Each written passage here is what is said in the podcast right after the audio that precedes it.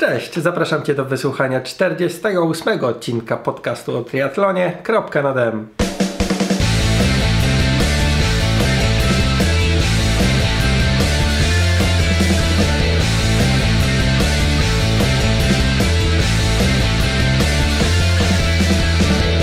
W tym odcinku kropki spotkałem się z Emilem Wydartym, czyli z popularnym El Capitano. Popularnym, ponieważ Emil prowadzi bloga elcapitano.pl e, na którym opisuje z dość dużą częstotliwością różnego rodzaju sprzęty, które nam pomagają w triatlonie oraz nowinki również.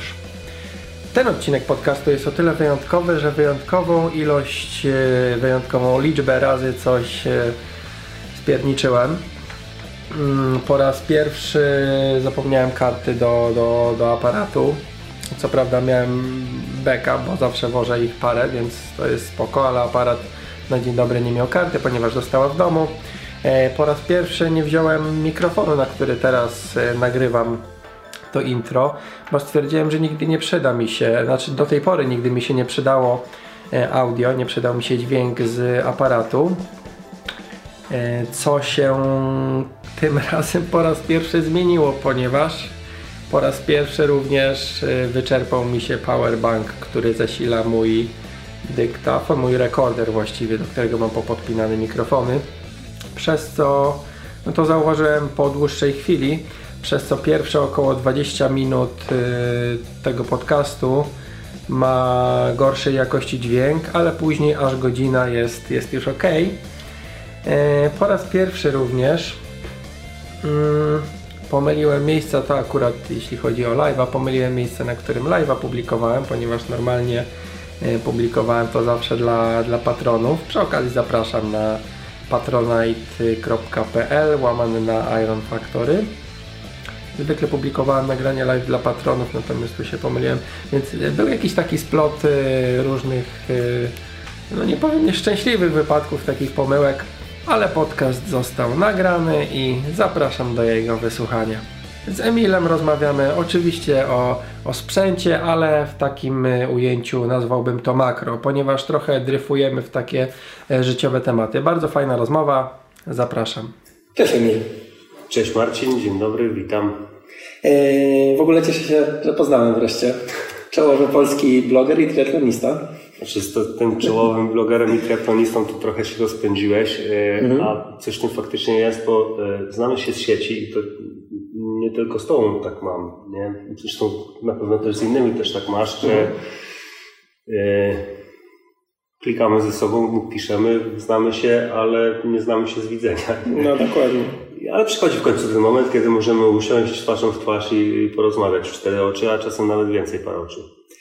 Taki świat trochę, nie? Bo to nie jest żadna specyfika, nie wiem, dyscypliny, czy jakiejś pracy, którą wykonywaliśmy, wykonujemy, czy dyscypliny, którą uprawiamy, czyli tylko po prostu tak jest, że gdzieś tam te znajomości e, internetowe powstają. Myślę, że gdybyśmy się obracali, nie wiem, e, w towarzystwie chociażby trackerów, nie, tak mi przyszło teraz do głowy, mhm. to pewnie znalibyśmy się z CV albo, nie wiem, e, gdzieś byśmy sobie na jakiejś grupie na Facebooku pisali i nagle by się okazało, że stoimy gdzieś w środku Szwajcarii, powiedzmy na jakimś parkingu i się spotykamy po trzech latach wirtualnej znajomości, także myślę, że takie czasy po prostu. No dokładnie. Aczkolwiek, e, nie wiem, bo na przykład tak sobie myślę, że faktycznie jeśli byśmy wymieniali jakieś swoje poglądy na przykład na forum dotyczącym nie wiem, golfów, tak, Volkswagenów, to gdzieś tam częściej są jakieś zjazdy, gdzie ludzie się poznają face to face, a w przypadku triatlonu na przykład, e, no co, są zawody, ale na zawodach to gdzieś tam na początku jest parę piątek, e, przygotowanie do startu, na zawodach później podczas samych zawodów średnio, a po zawodach, y, no też często, często ludzie gdzieś tam od razu do rodziny wracają. Y, może za, zaraz za metą, gdzieś tam w basenie zimnym można obgadać start, ale nie wiem, jak to jest u Ciebie. Ja mówię jakby z własnego doświadczenia, nie? Ja akurat jestem y, trochę odmiennego zdania, bo większość swoich, można powiedzieć, że w chwili obecnej najbliższych kumpli to poznałem na zawodach. Kiedy jeszcze może dużo powiedziane, byłem nikim, bo dalej jestem w cudzysłowie nikim, ale e, chociażby e, Marcina Koniecznego i, i, i Marcina Waniewskiego poznałem kiedyś na zawodach w Wińcu, to był rok bodaj 2011, wiesz, małe kameralne zawody, raptem chyba z 50 osób startowało, to no, nie wiem, wydaje mi się, że można przyjechać na takie zawody, zamknąć się w sobie i do nikogo się nie odezwać, no, ale prędzej czy później, no nie wiem, nie znasz tych ludzi, no wpadasz gdzieś do nich. Pamiętam na przykład y, Mateusza Kaźmierczaka poznałem bodaj w 2009 roku na zawodach w Lusowie. I wiesz, y, stoi, y, stoimy z rowerami, chcemy wprowadzić rowery do strefy zmian. Start był chyba najpierw młodzików, czy no, młodzicy oddzielnie startowali, a juniorzy mogli wstawiać z seniorami rowery do strefy, stał sędzia i, i, i Kaziu zaczął coś z nim żartować i wiesz, nagle odwraca się do mnie i do mojego szwagra i zaczęła się jakaś wymiana zdań, no tak się poznaliśmy. Także to też nie jest tak, nie wydaje mi się tak, że wszyscy, no może teraz to się zmienia, jak są tysiące ludzi, ale no właśnie. No nie wiem, zawsze jest jakieś expo na większej imprezie, tam się kilka osób spotka, nawet spotkasz znajomego, który będzie z jakimś swoim znajomym, którego nie znasz, tak się spotykasz, także myślę, że to też nie jest tak, że mm, nie wiem, przychodzimy na te zawody i tak jak przyszliśmy sami, tak mm. wyszliśmy sami. No tak, to jeszcze zależy trochę od otwartości różnych osób, nie? Ale to... Albo od humoru w danym Inna większość. Mhm. Mówisz 2011 rok tak? Jakieś zawody wspominałeś. Mhm. Od kiedy w ogóle uprawiasz triatlon? Od 2009 roku. To zaraz też ci dycha minie. Znaczy no, też, bo mówię o M tak roku. głośno. Nawet, nawet, nawet yy, nie no, on to tak ściemnia, nie? bo on w pierwszych, na pierwszych zawodach w suszu to startował chyba w 2002 roku, także to też go nie słucha, jak mówi 10 lat, nie? Wtedy wystartował, nie wiem, bez pianki, tylko w czepku i w kąpielówkach. To jest inna sprawa, ale wiesz, no pierwszy raz startował, więc to już coś, nie? Mhm. E, wcześniej coś uprawiałeś? Byłeś aktywny? Znaczy, byłem hiperaktywny. Mhm. Wydaje mi się, że e, spróbowałem większości dyscyplin sportowych, jakie mogłem, sportow- jakie mogłem e, spróbować w swoim dzieciństwie i, i, i będąc nastolatkiem no, byłem hiperaktywny. Gdzie był tylko jakiś klub, to tam zaczynałem. Był klub piłkarski Karpaty Krosno, nie wiem, z pół roku tam piłkę kopałem. Znudziło mi się, to zapisałem się do sekcji siatkarskiej. Ale skończyła się moja przygoda w sekcji siatkarskiej, jak kiedyś wybiłem y, szybę na hali, bo się zdenerwowałem na piłkę, kopnąłem gdzieś tam poszła w hektary, szyba się zbiła, tak się skończyła moja kariera. Y, próbowałem swoich sił w żużlu, no, wszystkiego się naprawdę imałem, ale y, chcąc nie chcąc z domu wyniosłem to, że wiesz, w moim domu się biegało. Moi rodzice biegali. Tato biegał jeszcze w szkole średniej w latach, pod koniec lat 60., na początku lat 70., później gdzieś w latach 80. na chwilkę przestał biegać, zajął się tylko e, e, trenerstwem i pracą zawodową, e, ale wiesz, cały czas to bieganie było w domu i mm-hmm. wiesz, ojciec jeździł z klubem na zgrupowania, trenował, jak nie trenował, to nie trenował, ale, ale był cały czas w tym sporcie i jak miałem 2,5 roku, to byłem na takim obozie z nim w Bieszczadach do Użycy i to były pierwsze zawody, w których wystartowałem. Tam były jakieś... Jak miałeś 2,5 roku? Tak. Wiesz, to był rok 86, y, to nie był rok 2016, mhm. gdzie y, imprez masowych są tysiące w kraju i biegów dla dzieci są setki. Mhm. Y, tylko to były takie czasy, gdzie biegacz biegnący po polach na wiosce to był bardziej kojarzony ze złodziejem. Uciekam czy... czymś jakimś, tak można powiedzieć, człowiekiem niedostosowanym do życia w społeczeństwie, którego się wytykało palcami. Także myślę, że no, dość szybko zacząłem. Także, no, można powiedzieć, że byłem skazany na to bieganie, co na początku mi się bardzo podobało, ale później było dla mnie pod ręką. Wiesz, może problemem było to, że mój tata próbował być moim trenerem. Aha. A wiesz, jakie są relacje syna z ojcem i to rzadko wychodzi tak, że wszystko układa się tak, jak powinno się układać. Nie? Po czasie dochodzimy do tego, że zazwyczaj to syn popełnia błędy. Czasem ojciec też, ale w pewnym momencie już mi się nie chciało. Już e, odbierałem jego, e, że tak powiem, chęć zrobienia ze mnie kogoś, y, biegacza w tym sensie, jako takie, mm, nie wiem, może realizowanie własnych ambicji, coś czego ja nie chciałem robić. W pewnym momencie zaczęło mi to przeszkadzać. Na początku bardzo mnie to bawiło, później zaczęło mi to przeszkadzać. Wtedy y, tato w cudzysłowie oddał mnie do swojego kolegi, do pana Wacka Katana do sekcji biegowej w Karpatach Krosno, ale to już było za późno, bo już mi się powoli przestawało chcieć. Mm, Później przyszło liceum, chciało mi się coraz mniej, już wiesz, człowiek miał coraz, y, że tak powiem, inne zainteresowania, a jak poszedłem na studia, to już w ogóle, no, moje studia nie, nie, nie współgrały ze sportem. Nie? Także dopiero jak skończyłem studia, jak poszedłem na morze, jakaś tam, można tak powiedzieć, y, klapka się przestawiła w moim mózgu i, i pomyślałem, nie no, Dużo rzeczy się na to złożyło, bo patrzyłem na, na, na kolegów, z którymi pracowałem, bo pracowałem wtedy głównie z Brytyjczykami, którzy no, słyną z tego, że nie są najchudszymi ludźmi w Europie. Jak sobie popatrzyłem na nich i tak sobie mówię, kurczę, ja nie chcę tak wyglądać, nie? Mhm. I, I nazwijmy to, że to było takie działanie prewencyjne, że a, zacznę się ruszać. No i tak zacząłem się ruszać. Zacząłem sobie na statku biegać, yy, zacząłem sobie na statku jeździć na rowerze spinningowym. I gdzieś tak w międzyczasie znalazłem informację o tym, że w Ostrzycach będą zawody. Yy, raptem 20 parę kilometrów stąd. Mhm. Miejsce mi bliskie, bo to są yy, niemalże przejeżdżaliśmy etap kolarski prowadził przez ojcowiznę mojej żony. Także mówię, nie no, wchodzę w to. Nie? Wróciłem Ale... na statku, mhm. pojechałem szybciutko, kupiłem rower i... Tak Ale to były zawody kolarskie, tak? Nie, to były zawody triatlonowe.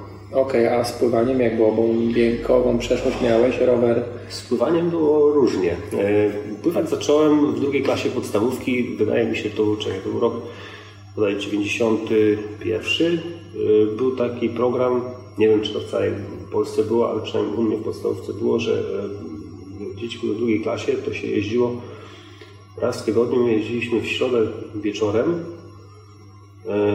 Miasto wynajmowało autobus, autobusy, te autobusy mhm. przyjeżdżały, dzieci zabierały i na basen, tam nas uczono pływać. Czy jesteś 8.3, 8.4? 8.3. Jestem 8.4, to nie był ogólnopolski program na pewno. No to w takim razie nie był to program ogólnopolski, ale tam y, uczono nas pływać i powiedzmy przez te przez ten rok, przez tę, tą drugą klasę raz w tygodniu nauczono nas pływać tyle, że y, potrafiłem się utrzymywać na wodzie, też tam potrafiłem przypłynąć.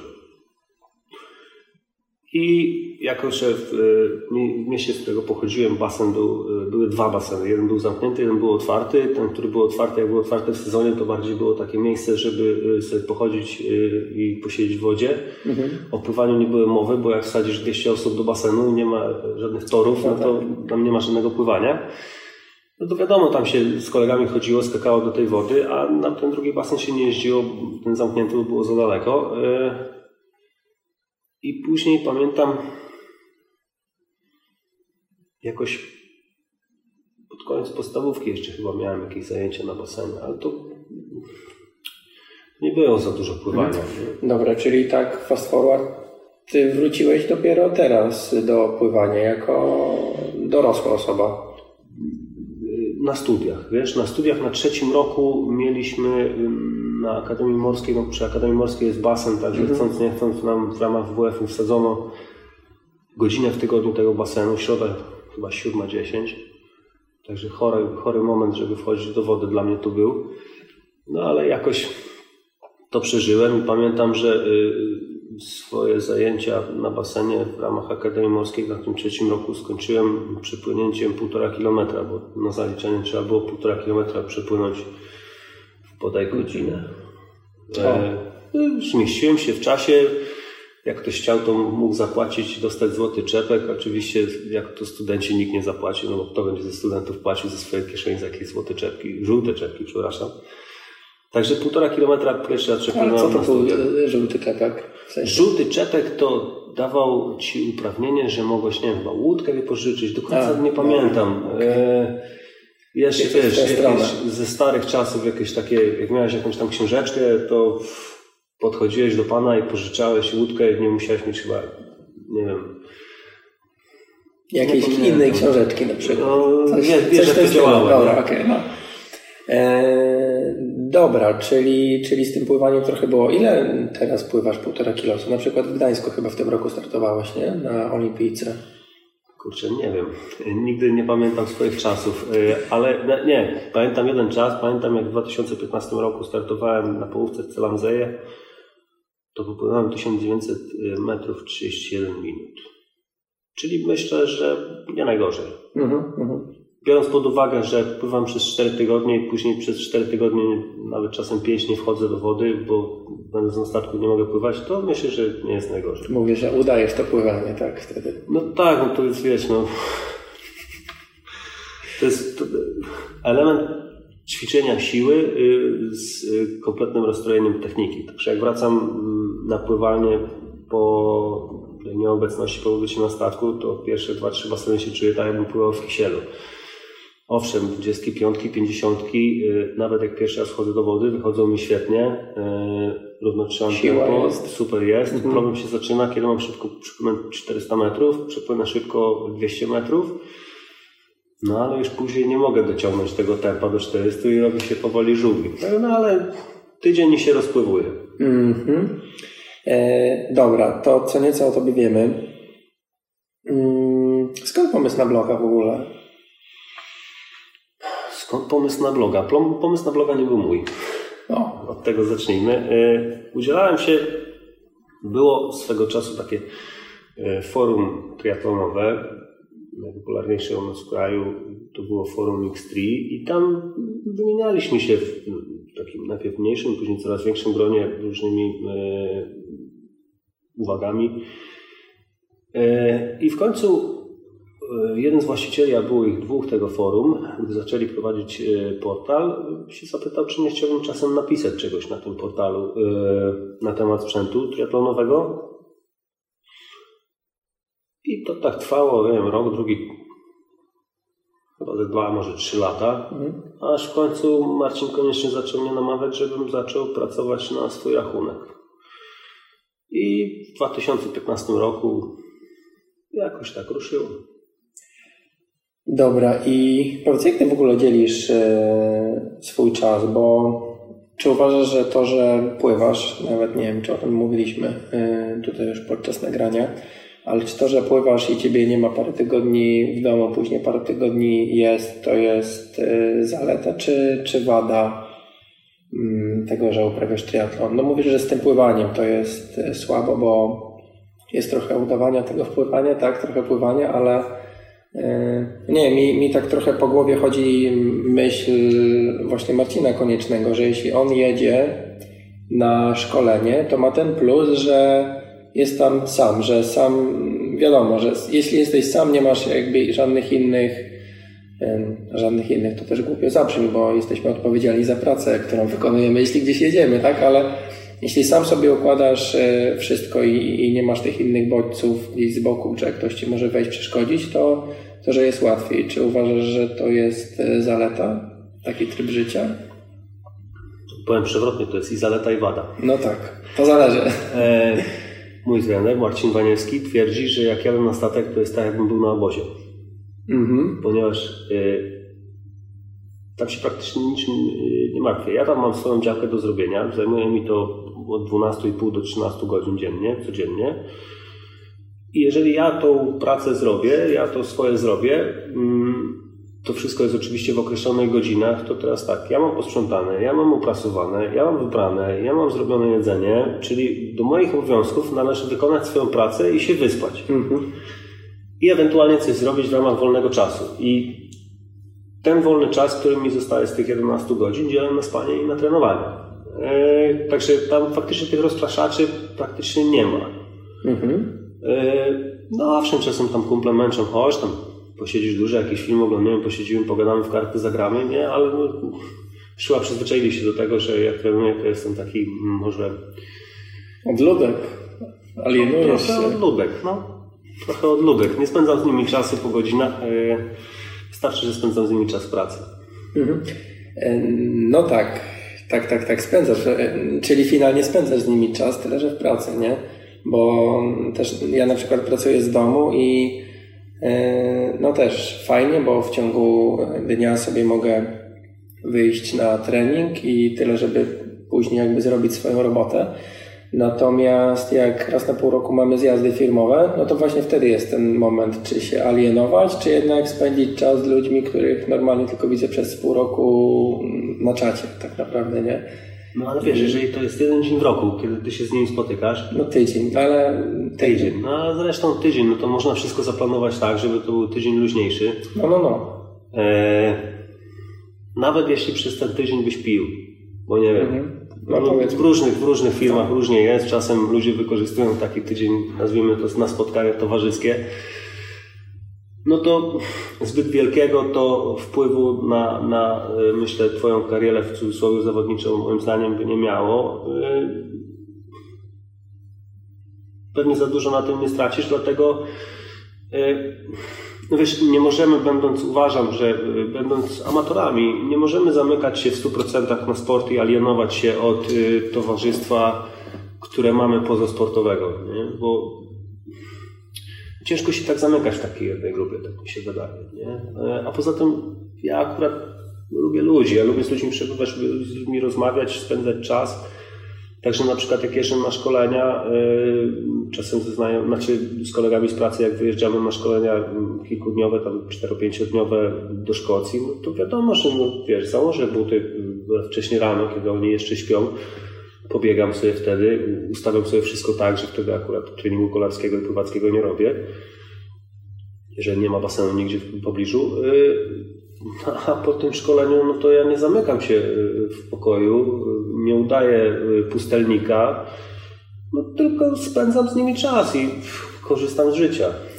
No tak, a propos tego alienowania, no to na co dzień, nie wiem jak ty trenujesz, ale no u mnie to wygląda tak, że żeby poukładać te wszystkie klocki w ciągu dnia i tygodnia, no to treningi się robi samemu, tak, no bo gdzie się umawiać, ewentualnie w weekend, jeśli masz grupę i co tydzień się spotykacie, no to wtedy ten jeden trening w tygodniu można odbyć, no chyba, że nie wiem, poranne wizyty na pływalni na przykład są jakoś grupowe.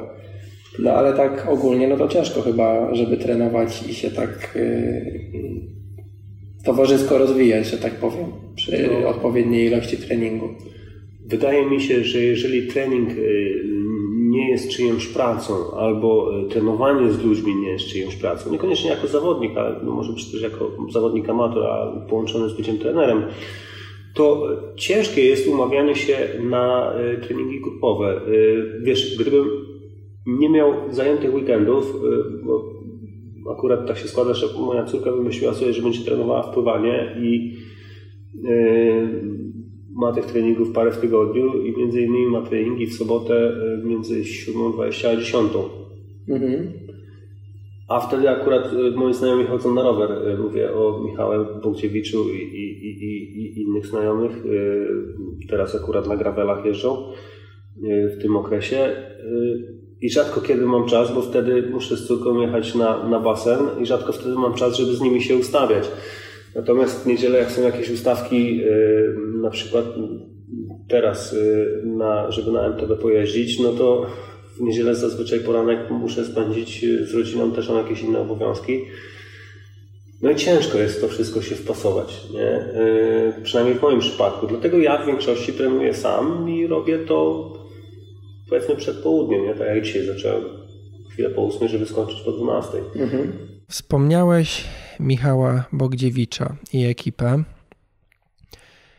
Yy, dużo jeździsz MTB? Bo oni chyba są, znaczy Michał przynajmniej, to jest człowiek, który wywodzi się z MTB. Tak, tak Michał, moja, Michał wiedza. zaczynał na MTB, yy, nawet kiedyś w kadrze był, jeździł na Mistrzostwa Europy. Mhm. Yy, I, i, I kolarstwo górskie to jest, yy, można powiedzieć, a może była jego, że tak powiem, E, jego konik, a teraz to się zrobiło e, koralstwo, nazwijmy to szutrowe. Okej. Okay. I teraz tak, czy ty, jak wygląda Twoje przygotowanie, na przykład jeśli chodzi o rower? Bo e, teraz, jak się domyślam, dzisiaj rano jeździłeś na trenażerze, tak? Teraz praktycznie tylko jeszcze na trenażerze i na czasówce. W zeszłym roku to wyglądało zupełnie inaczej ponieważ pytałeś się, czy dużo jeżdżę na MTB. No, na MTB zacząłem jeździć gdzieś e, w połowie 2016 roku. E, O, czyli późno. Bo, bo wcześniej to było tak, wiesz, co innego jechać na rowerze MTB, a co innego jeździć MTB. Bo co innego je pójść do Trójmiejskiego Parku Krajobrazowego i jeździć sobie tymi ścieżkami, które są, a co innego jest y, zacząć jeździć niektórymi y, szlakami, niektórymi zjazdami, którymi nikt nie jeździ. I że tak powiem, dla mnie było to trochę porwałem się z motyką na słońce z tym Cape Epic, jeżeli, bo pewnie do tego dążysz. Mhm. I że tak powiem, y, Michał musiał się mocno nade mną napracować i nad moimi y, zdolnościami, y, umiejętnościami. Pamiętam, że nawet chyba jeszcze tydzień przed wyjazdem w zeszłym roku, w marcu, bo wtedy dość dużo jeździliśmy razem. A tydzień przed wyjazdem razem z Michałem i z Szymonem Kobelińskim poszliśmy do Trójmiejskiego Parku Krajobrazowego i, i zabrał mnie Szymon na takie zjazdy, których w ogóle zjeździć nie byłem w stanie. I pamiętam, Stromo że... czy trudno? Stromo i trudno było. E, I niby tak żartem mówiłem, ale gdzieś to miałem z tyłu głowy. Mówię, Szymon, ty wiesz, że jak ja złamię rękę, to ja nie pojadę do tego RPA. No ale jakoś udało się zjeździć. Pamiętam, że e, na pierwszym etapie, już po prologu, e, Wyjechaliśmy, dość wyjechaliśmy z Michałem dość wysoko w góry i był taki naprawdę ciężki, długi, długi zjazd po takich kamlotach, które no, kilka kilometrów. No, tragedia to była dla mnie. I jak to zjechaliśmy, a Michał powiedział, że pojechał pierwszy, y, bo nie chciał mnie sztucznie naciągać na tym zjeździe, no to aż był pod wrażeniem, jak to zjechałem. Powiedział, że nie, nie, nie spodziewał się, że to zjadę. No jakoś się udało. Nie wiem, może głowę wyłączyłem, może Oczy zamknąłeś? No, oczy zamknąłem i po prostu się puściłem. No, chyba w MTB dużo polega na tym, no, umiejętności to jedna sprawa, ale druga sprawa trzeba też y, przestać myśleć o konsekwencjach. Y, a czasem jak się późno zaczyna, to, y, to człowiek sobie o różnych takich rzeczach myśli, co się może stać i, i gdzieś tam się blokować. Dlatego to może być taki element, który nas powstrzymuje, bo tak jak mówiłem, no co innego jest jeździć po ścieżkach w lesie, a co innego jest, jest jeździć e, w terenie. Nie? No dokładnie. Mm, a propos wyłączania myślenia, mm, wieku, posiadania rodziny i w ogóle, bo to wszystko się ze sobą myślę bardzo często łączy. E, dzisiaj rano czytałem wywiad z gościem, z Polakiem, który został kierowcą testowym Koenigsegga, tej marki samochodów takich super samochodów. I on tam przeszedł z wyścigów, najpierw był tym kierowcą testowym, samochody 300-400 km na godzinę plus e, osiągają i w pewnym momencie mm, właśnie zaczął się zwracać, jako że miał taką okazję, to zaczął bardziej iść w kierunku pracy jako inżynier, mimo że nie ma, jakby nie miał przygotowania merytorycznego w tym kierunku, to po prostu tak mu się klepki zaczyna, zaczęły przestawiać, że, że już nie chciał ryzykować, że jeśli była teraz jakaś ma być próba bicia rekordu na tym niemieckim torze, ringu, Nürburgring, czy jak to się nazywa, to też już mają innego kierowcę testowego i ten Polak się jakby odsuwa właśnie w kierunku bardziej pracy nad samochodem, przygotowaniem samochodu. E, no i właśnie w tym wywiadzie mówił, że do 300 to już jest tam ziew, tak? Ale jakby jak pojawia się czwórka z przodu, czy gdzieś te okolice, to, to dla niego to już jest niepotrzebne ryzyko. I teraz jak mówisz, że, e, że nagle się właśnie e, za, pół żartem, pół serio, tak, że zamknąłeś oczy, że wyłączyłeś myślenie, to, e, to normalnie to w drugą stronę idzie, że właśnie, wiesz, robimy się bardziej ostrożni z wiekiem, Pewnie są jakieś, mm, nie schematy, ale są pewnie jakieś e, obszary w życiu, czy, czy mm, brakuje mi słowa, że w konkretnym, nie wiem, przedziale wiekowym może jesteśmy bardziej ostrożni, później może z powrotem się otwieramy. E, nie wiem, co ty o tym sądzisz? Czy może wiek dzieci ma na to znaczenie, że jak jesteśmy, nie wiem, nagle po 60, to e, robimy Ironmana z Ironmanem? Znaczy, zacznijmy od tego, że wydaje mi się, że gdybym zaczął jeździć na MTB w wieku 6-7 lat, yy, to wiadomo, że tych upadków nauczyłbym się upadać. Yy, gdybym miał dobrych trenerów, dobrych nauczycieli, to też yy, nauczyłbym się zarządzać tym ryzykiem, opanować to ryzyko. Tak mi się wydaje. Mhm. Może nie do końca jako młody zawodnik byłbym tego świadomy, ale później z czasem, nawet mając tę świadomość, wiedziałbym, no co może się stać. No trudno, złamie rękę. Ile się zdarza przypadków w kolarstwie MTB, że ktoś faktycznie, nawet przy no, ciężkim upadku, gdzie mu się coś poważnego dzieje, to wydaje mi się, że o wiele niebezpieczniejsza jest szosa. Spójrz chociażby na to z tej strony, że wystarczy, że pójdziesz sobie dzisiaj e, na trening, e, poszedłbyś dzisiaj rano na trening, e, powiedzmy pojechałbyś, no nie wiem skąd tam z Rumi jeździsz, w którą stronę jeździsz, no nieważne, no ale... już mniejsze, no, ale szosą. Ale pojechałbyś na szosę, trafisz na jakiegoś, no nie wiem, kogoś, kto na przykład dostanie SMS-a, zacznie czytać SMS-a, mhm. z przeciwka będzie niskie słońce świeciło prosto w oczy, on zacznie czytać tego SMS-a, nie zauważy cię i chcąc nie chcąc w ciebie wiedzie, albo będzie chciał wyprzedzić kogoś koniecznie na trzeciego, albo wymusi na tobie pierwszeństwo, wiesz, i konsekwencje mogą być o wiele bardziej poważniejsze i o tym kompletnie nikt nie myśli, może nie tyle nikt nie myśli, co mm, wychodząc mnie tego nauczyła moja żona. Ona naprawdę bardzo się cieszy, kiedy ja trenuję na trenażerze, bo ona mhm. przestaje się o mnie martwić, bo już no, kilka razy było tak, że byłem zbierany z asfaltu. Yy, przez te, przez te lata, kiedy, kiedy jeżdżę na rowerze, y, czasem ze swojej, czasem nie ze swojej winy. I wiesz, i no, i zwyczajnie za każdym razem, kiedy wychodzę na rower, nawet jeśli to jest godzina naprawdę takiego luzu gdzieś tutaj dookoła, to się martwi. A w momencie, kiedy idę na teren, kiedy idę na rower w terenie, no ona się o mnie nie martwi. Poza tym, wiesz, na rowerze górskim te prędkości są o wiele mniejsze te prędkości są o wiele mniejsze. Zazwyczaj teren, na który upadasz, jest miękki. To podłoże jest miękkie. No chyba, Więc że rower ja skręci, akurat... a ty wiedziesz w drzewo. No to nawet jak Ale w drzewo, no to chodzi. nie zawsze może złamiesz ten obojczyk, czy, bo to zazwyczaj wtedy uderza się obojczykiem, może nie zawsze go złamiesz, ale ten obojczyk mhm. możesz też złamać, jak na przykład liźniesz koło kogoś, kogo masz przed sobą. No tak. Dlatego wydaje mi się, że no, też nie do końca. No.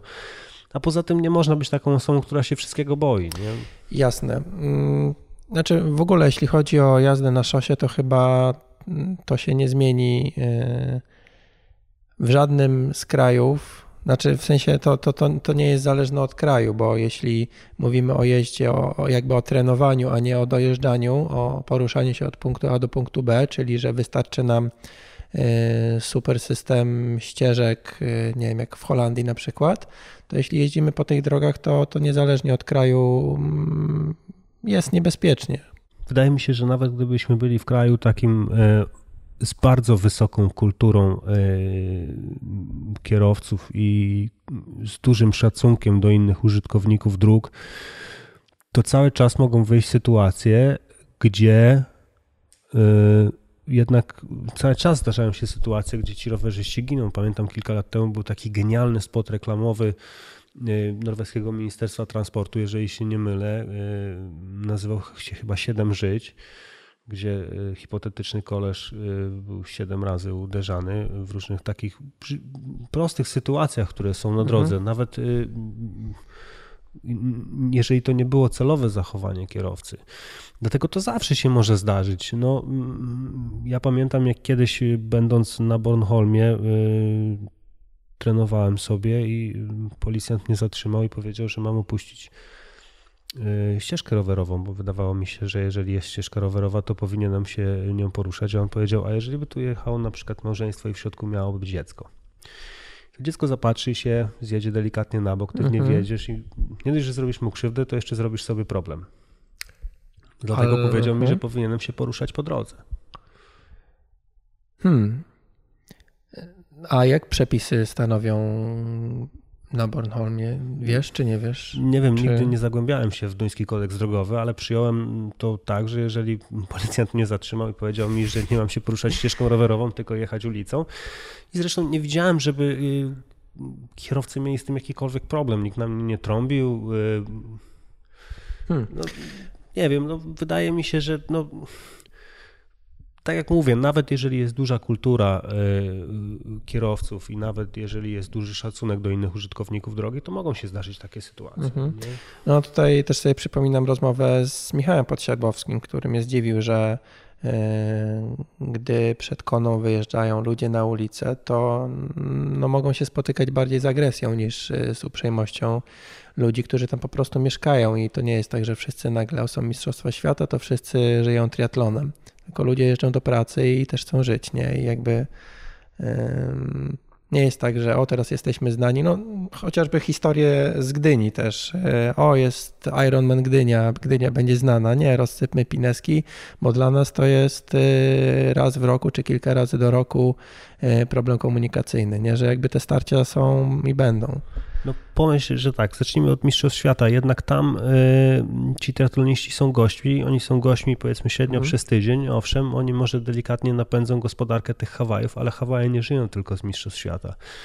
Y, na pewno na tym impreza y, inaczej, y, społeczność na tym coś zarobi, ale to jest bardzo turystyczny rejon i tam oni żyją głównie z turystyki, także wiesz, triatloniści są tam gośćmi, więc ci kierowcy oni raczej dla nich ci triatloniści są utrudnieniem. Owszem, są kamery, y, jest duże zainteresowanie, no ale nagle ci triatloniści wyjadą i problemu nie będzie, czyli to jednak dla tych ludzi jest problem. Nie? Y, postawmy się na miejscu mieszkańców Gdyni, oni takich problemów mają yy, troszkę więcej, bo tu tak, kilka razy w roku jest jakiś bieg, jakiś półmaraton, triatlon, zawody kolarskie i z punktu widzenia takiego Kowalskiego, no to są problemy, bo on sobie powie tak, ja nic z tego nie mam, dobra, może miasto zarobi, ale ja nic z tego nie mam, dla mnie to jest tylko problem, dlatego ja też tych ludzi no trochę trochę jestem w stanie zrozumieć. Mm-hmm.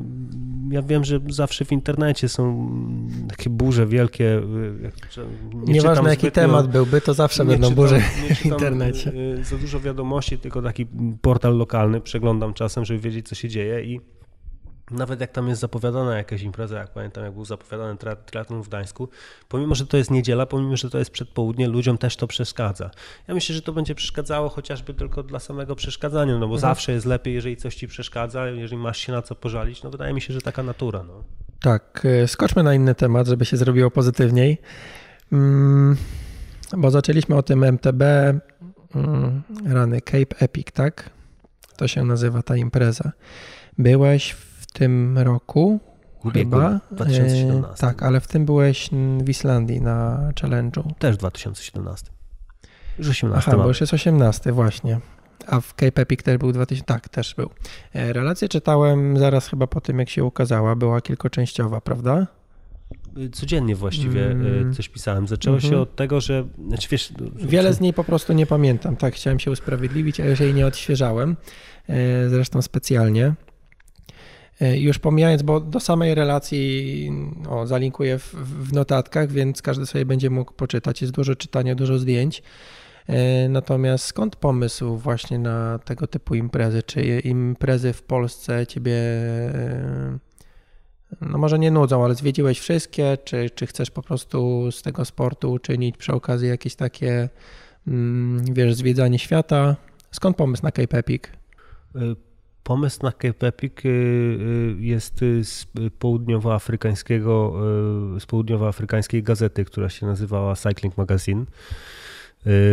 Mhm. Na lotnisku w Walvis Bay w Namibii, czekając na samolot, gdzieś tam zapatrzyłem się na regał z gazetami i zobaczyłem taką gazetę kolarską lokalną. Wziąłem, żeby poczytać gdzieś tam wyczytałem. Był taki artykuł, już teraz będę go chyba pamiętał dość długo, nazywał się Epic Diaries, czyli e, epickie e, pamiętniki, czy, e, czy e, nazwijmy to pamiętnik z Epika, pamiętniki z Epika. No i tam kilka osób pisało, jak wspominali mm, ubiegłoroczne zawody. No i tak pomyślałem, kurczę, może ja bym chciał coś takiego zrobić. No i zapisałem się na loterię i popatrz. Jakoś tak wyszło. Yy, czyli tam są zapisy, tak? Bo nawet nie yy, pamiętam. Tam jest taki system, nazwijmy to dwu, a właściwie trzystopniowy. Yy, mhm. W dzień po zakończeniu imprezy jest udostępniane bodaj 50 pakietów startowych na zasadzie first serve, first go, czyli kto pierwszy, ten lepszy. I to się roznosi tam w te 5-6 sekund. No bo zainteresowanie duże. Mhm. Następnie jest loteria, y, ponieważ wystartować może 630 par. Następnie jest loteria, y, przepraszam, 650 par. Następnie jest loteria, y, na której jest podaj niecałe 500 miejsc. Przy czym jest procentowo określone, ile tych miejsc będzie dla zespołów południowoafrykańskich, ile to będzie dla lokalnej społeczności? Nie chcę, żeby to zabrzmiało e, e, rasistowsko, ale e, czarnej, ponieważ w RPA jest... Oni dzielą się jakoś tak? Mają wyraźny podział, czy...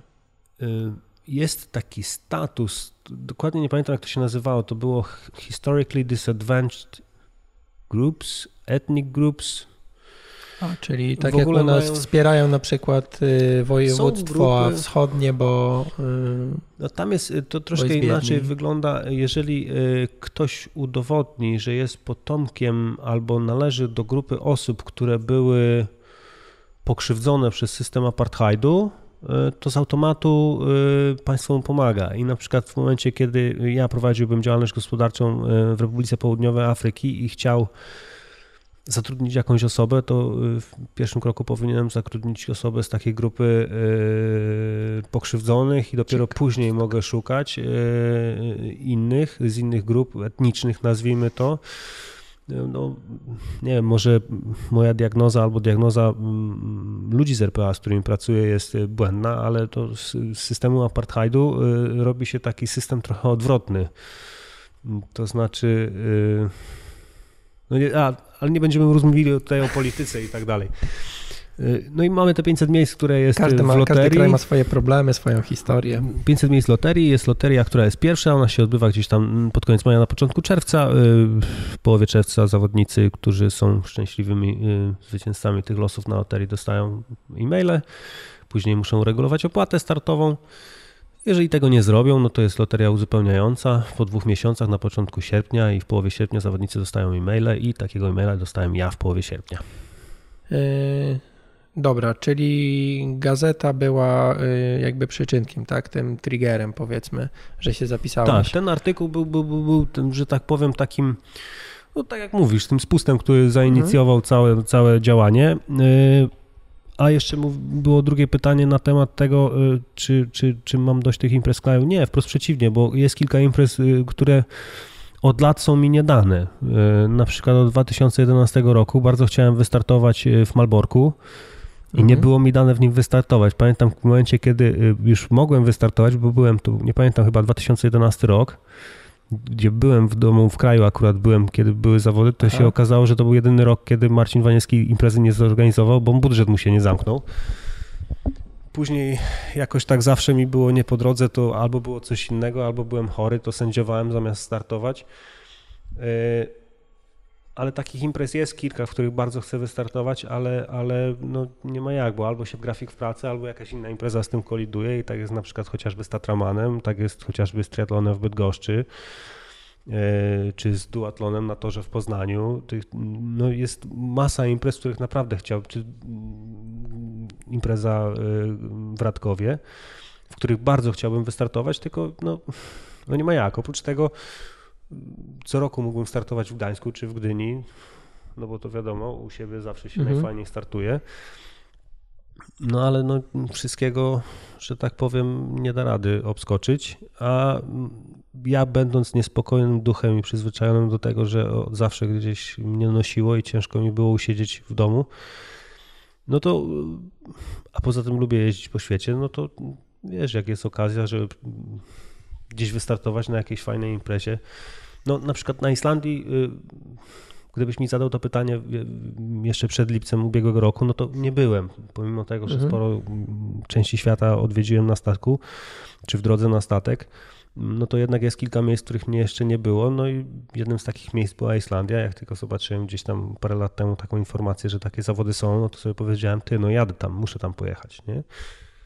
No i tak się złożyło, że w zeszłym roku była okazja, bo wiedziałem, że będę w domu w połowie lipca, no to się zapisałem i pojechałem. E, tak, relacja nie nastraja, znaczy chodzi o pływanie znowu. To pływanie nie nastraja na, na udział w tej imprezie. Myślę większości ludzi. Ile no to mówisz 12-13 stopni, tak? No, pragnę wszystkich, którzy chcieli w tej imprezie wystartować, pragnę ich rozczarować, ponieważ y, parę tygodni temu y, organizatorzy poinformowali społeczność triatlonową, że niestety w związku z tym, że mm, nie stać ich, nie mają zapewnionego sponsora, nie będą organizowali imprezy, także w roku ubiegłym była ostatni raz już organizowana, także o. jeżeli ktoś chciał wystartować w triatlonie Challenge na Islandii, to Niestety. Musi poczekać, aż znajdą nowego sponsora. E, to pozostaje, jeśli ktoś by chciał odwiedzić sportowo Islandię, to pozostaje maraton, na przykład w Reykjaviku, nie? Maraton albo mają taki fajny, no tylko to jeszcze nie moment, ale mają taki fajny wyścig kolarski dookoła wyspy. Chyba siedmiu czy ośmiodniowy. Mm, to ciekawe, bo jak ja jechałem, no bo generalnie naokoło Islandii jest tak zwana jedynka, i ta jedynka czasami jest drogą, no ja to nazywam polną, że no tak. nie ma asfaltu, więc nie wiem na czym tam by miało się jechać dookoła Islandii. Wiesz, to jest, yy, to jest yy, bardzo ciekawe, ale to prowadzi do kolejnego z moich przekonań, to znaczy ja na takiej drodze mógłbym nawet na czasówce jechać, nie ma problemu. No, przecież rower jest urządzeniem, które zostało stworzone do przemieszczania się z punktu A do punktu B, napędzając go siłą własnych mięśni. Ale strach trochę, ja się tam wyrżnąłem raz na piachu, jak pierwszy no, raz czasem wjechałem. Dobra, no ale no to kwestia techniki, mhm. yy, kwestia tego wiedzieć jak to wjechać, założenia trochę szerszych opon albo dobrania odpowiedniego roweru i po wszystkim przejedziesz. True. No dobra, no tak, no kwestia przygotowania, tylko znowu um, jakaś strategia też, bo jeśli 6,5 dnia z tych 7 jedziesz po, po asfalcie, a pół dnia na, e, na jakimś, na ubitym piachu, no to... To bierzesz rower, powiedzmy to... Bierzesz... Zmieniasz rower po prostu. nie, wystarczy jeden porządny rower, odpowiednio do tego opony i nie ma najmniejszego problemu. E, gdybym miał coś takiego zrobić, to wziąłbym sobie rower gravelowy, założył do tego odpowiednio szerokie opony e, na kołach 650B, e, czyli tych 27,5 cala, mhm. na przykład WTB Horizon albo Byway. Idealne, na asfalcie świetne, jak trochę się zapadnę w piasku, to Wyjedziesz. jeszcze szybsze, także nie ma problemu. To kwestia tylko i wyłącznie dobrania sprzętu, no ale to dochodzimy do kolejnej kwestii. Jeżeli gdzieś jedziesz na jakieś zawody, no to rzadko kiedy to się y, odbywa inaczej, że jedziesz tam, że tak powiem, na pałę za przeproszeniem. No, przynajmniej ja nie jestem taką osobą, która lubi, że tak powiem, skakać w nieznane. E, nie, czasami po prostu człowiekowi e, się już oddech, odechciewa. Ma po prostu dość wydatków mm, związanych z jakąś imprezą. Tak jak w Zaraz już muszę przemyśleć, kiedy ten odcinek się pojawi, ale tak jak chyba w ostatnim odcinku rozmawiałem z Bartkiem o Norsemanie i też mówi, że tutaj kupił na przykład pomiar mocy, żeby się lepiej przygotować, żeby lepiej przygotować silnik, tak, który będzie napędzał rower podczas zawodów. Tu wymienił kasetę, czy, czy coś innego, czy jakieś ciuchy ubrał, żeby jakby ta termika była dobra i wtedy na przykład już można by było zmniejszyć, czy zwiększyć, czy coś zrobić z kormu, tak? I, I dochodzisz do tego momentu, że nie, no już wystarczy. Ja tak miałem w momencie, jak startowałem na, mm, w pierścieniu Tysiąca Jezior, 610 km po Mazurach na rowerze i wiedziałem, że będzie dziurawo, ale pojechałem na oponach 23 mm, no bo mimo, że opony to jest tak naprawdę no, mega tania rzecz, tak? Ale stwierdziłem, że e, po co tam przemęczę się, będę kupował opony na jedną imprezę. E, przecież nie może być tak ekstremalnie. No i też nie wiem, jakby było, gdybym, nie wiem, czy mogę na przykład 27 mm wsadzić, ale nie wiem, jakby było na 25, tak? Czy by była duża różnica w komforcie, czy nie. Znaczy, różnica byłaby na pewno, ale wydaje mi się, że y, przynajmniej takie jest moje podejście do tematu. Jeżeli zanim się zapiszę albo zdecyduję się na jakąś imprezę, to staram się zebrać na jej temat jak najwięcej informacji. Mhm. Rzadko kiedy podejmuję decyzję na zasadzie no nie wiem. Spontan pełen. Tak na przykład y, y, mam upatrzonych kilka takich imprez biegowych, jak na przykład y, zimowy maraton po Bajkale albo maraton w Fenianie w Korei Północnej. I to wiesz, to też nigdy w życiu nie zdecydowałbym się na takie imprezy, że tak powiem, z marszu. Mhm. No, chciałbym wiedzieć, co mnie czeka, jak się powinienem do tego przygotować. I gdybym sobie zakładał budżet albo przygotował sobie taki kosztorys takiej imprezy, no to zazwyczaj wygląda to tak, że siądę i przemyślę to. W momencie, kiedy y, zanim zdecydowałem się na udział w Cape Epic, to dokładnie usiadłem sobie z kartką, z kalkulatorem i dokładnie sobie to wszystko przemyślałem i przekalkulowałem. Pomyślałem, co będę potrzebował, ile mnie to będzie kosztowało i czy jest mnie na to stać. Bo owszem, można zrobić tak, że na hura się zapisać albo wziąć slota na Mistrzostwa Świata, a później się zastanawiać skąd ja to wezmę, chodzić po rodzinie, zakładać akcje y, zbierania pieniędzy na Polak potrafi. I nie ma w tym nic złego. Jeżeli ktoś tak chce robić, to okej, okay. Niemniej jest osądzać to. E, mhm. Jeżeli ktoś będzie chciał ci pomóc, no to super. Jeżeli zbierzesz na to środki w ten sposób, okej, okay, nie mam z tym problemu. Nie ma w tym nic złego. Tylko ja akurat taką osobą nie jestem i wolę sobie wszystko przeliczyć. Jeżeli mnie na coś nie stać, no to po prostu mówię pasa, bo poczeka chwilę dłużej. No tak, tylko tutaj jakby też yy, może nie najlepiej porównywałem imprezę Cape Epic, gdzie jest wyprawa yy, na inny kontynent do imprezy, na którą jedziesz dwie godziny samochodem. Yy, wpisowe kosztuje 300 zł, a, a mieszkasz u teściowej, czyli twoje yy, koszty imprezy to jest powiedzmy 500 zł z paliwem. Ale musisz sobie zadać pytanie, yy, na przykład tak mnie się wydaje, zapisując się na taką imprezę albo decydując się na start takiej imprezie, zastanowiłbym się, ile chcę pieniędzy poświęcić na to, nie? Mhm. Powiedziałeś, że wpisowe 300, noclegu teściowej, dojazd 200, czyli masz 500 i zadajesz sobie pytanie, czy chcę na tą imprezę poświęcić 1000. Gdybyś poświęcił 1000, gdybyś chciał przeznaczyć na to 1000, no to mógłbyś sobie kupić na przykład szersze opony wybrać się mhm. z rowerem do serwisu, poprosić, żeby ci założyli szersze opony, zobaczyli, czy tam nic nie obciera i wiesz. Tak, tak. myślę, do tego podchodzisz. Ale jeżeli mhm. mówisz sobie, że chcę zaliczyć tą imprezę, a na przykład nie chcę przeznaczyć więcej niż 5 stówek i się przemęczę na, y, przemęczę się na 23, okej, okay, nie ma w tym nic złego. Mhm. No to znowu jakby są, jest liczenie kosztów też y, zdrowotnych i, i psychicznych, nie? Ale mm, jakby temat doprowadza do tego, do rozmyślań, jeśli ktoś na przykład pierwszy raz startuje w triatlonie i wiesz, też nie wie, czy to mu wyjdzie, a tutaj, bo to są dopiero rozkminy, że wiesz, wpisowe tam, nie wiem, 200 zł, ale pianka 1000 czy tam 700, rower, wypożyczyć, kupić, pojechać na MTB. Ja jechałem na MTB akurat w, debiucie, w debiucie. I wiesz, wtedy dopiero można, można sobie myśleć, czy o, tutaj 200 zł wpisowe, okej, okay, startuję w, pod domem, dobra, ale tutaj nagle wiesz, 2000 zł jeszcze dorzucić. No, można dorzucić dziesiątki tysięcy złotych, taka jest prawda, nawet przed pierwszym startem. Ale do pierwszego startu, jeżeli wybierzesz imprezę, jeżeli nie będzie to na przykład Ironman w Gdyni, e, właściwie połówka Ironmana w Gdyni, no to można się naprawdę zamknąć w niedużych pieniądzach, bo wydaje mi się, że jeżeli byś dobrze poszukał, to rower możesz pożyczyć za, od znajomego za przysłowiową flaszkę.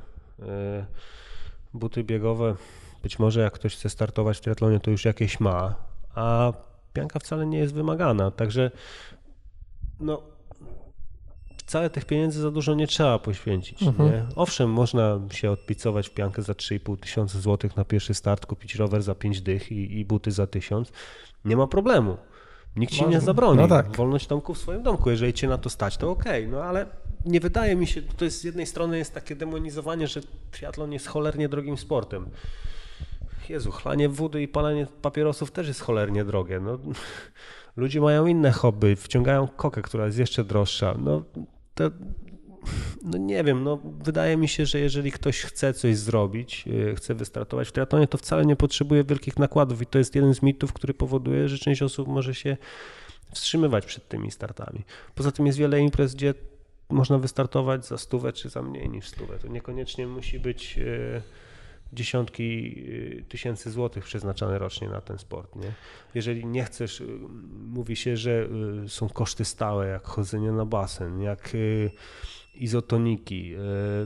Ty izotonik możesz sobie zrobić sam, może nie będzie miał idealnej osmolalności będzie mieszanką no, wody no, możesz, z miodem. nie wiem, i... pomarańcza wkroić do wody i zmiksować. Albo będzie wodą z, wodą z miodem i z solą, no ale to nic nie stanowi problemu, żebyś to zrobił budżetowo. Tak, tak, nie, no znaczy jeśli chodzi o koszty, to mi się w ogóle teraz z biegiem czasu bardziej wydaje, że jeśli już liczymy koszty, to kosztem hmm, drożej jest uprawiać triatlon niż yy, niż startować. Nie wiem, jak to zabrzmi, no ale właśnie, że te małe koszty bardziej robią różnicę, właśnie jakieś wjazdy na basen, żeby jakby się dobrze przygotować, niż finalnie nawet zakup sprzętu. Przynajmniej ja tak na to patrzę, bo ja staram się nie wydawać na sprzęty, tylko staram się gdzieś tam te małe koszty bardziej ponosić i znaczy małe koszty. No po prostu chcę trenować, tak? Mhm. A, nie, a nie się zbroić. Przynajmniej nie. póki co na tyle, na ile mam warunki. A mnie się wydaje, że największą inwestycją jest inwestycja czasowa, wiesz? Bo dochodzi no do tak. tego, że najcenniejszy jest jednak czas, yy, yy, który może moglibyśmy poświęcić na co innego. A jeżeli ktoś chce to zrobić taniej, to zrobi to taniej. Jeżeli ktoś chce zrobić drożej, to zrobić to drożej.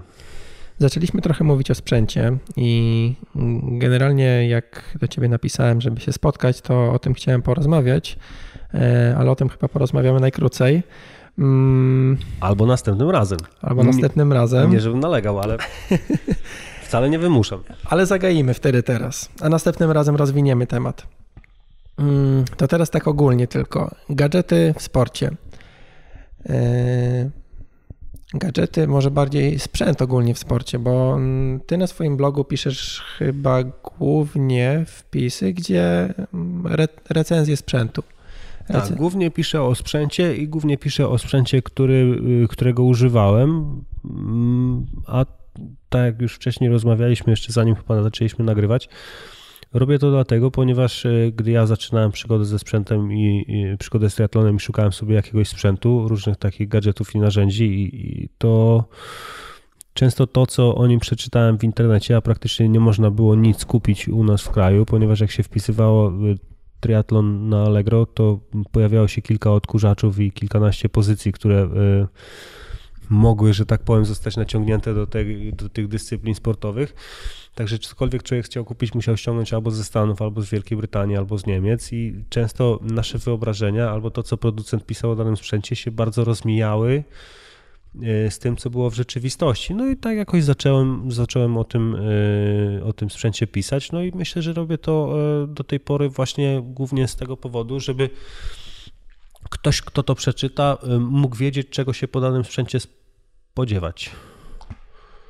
Czy obecnie jest lepiej pod tym względem, jak patrzysz i dostajesz jakiś sprzęt, patrzysz na stronę producenta, bo teraz chyba mm, jakby marketing jeszcze bardziej jest taki, może nie agresywny, ale ludzie lubią jeszcze bardziej opisywać tak bogato, y, jak to sprzęt działa, chociaż może w przypadku sprzętu to aż tak dokładnie nie działa.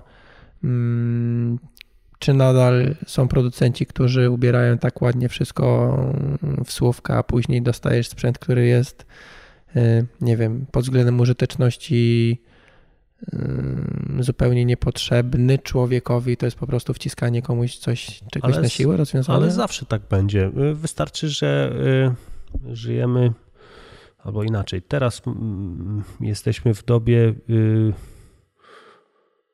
jakby to nazwać, jesteśmy społeczeństwem obrazkowym. E, bardziej, obrazkowym, ale w sensie, że, że co, nie słowo, czytamy tylko... Bardziej niż słowo okay. pisane, ważniejsze jest to, co widzimy. E, mhm.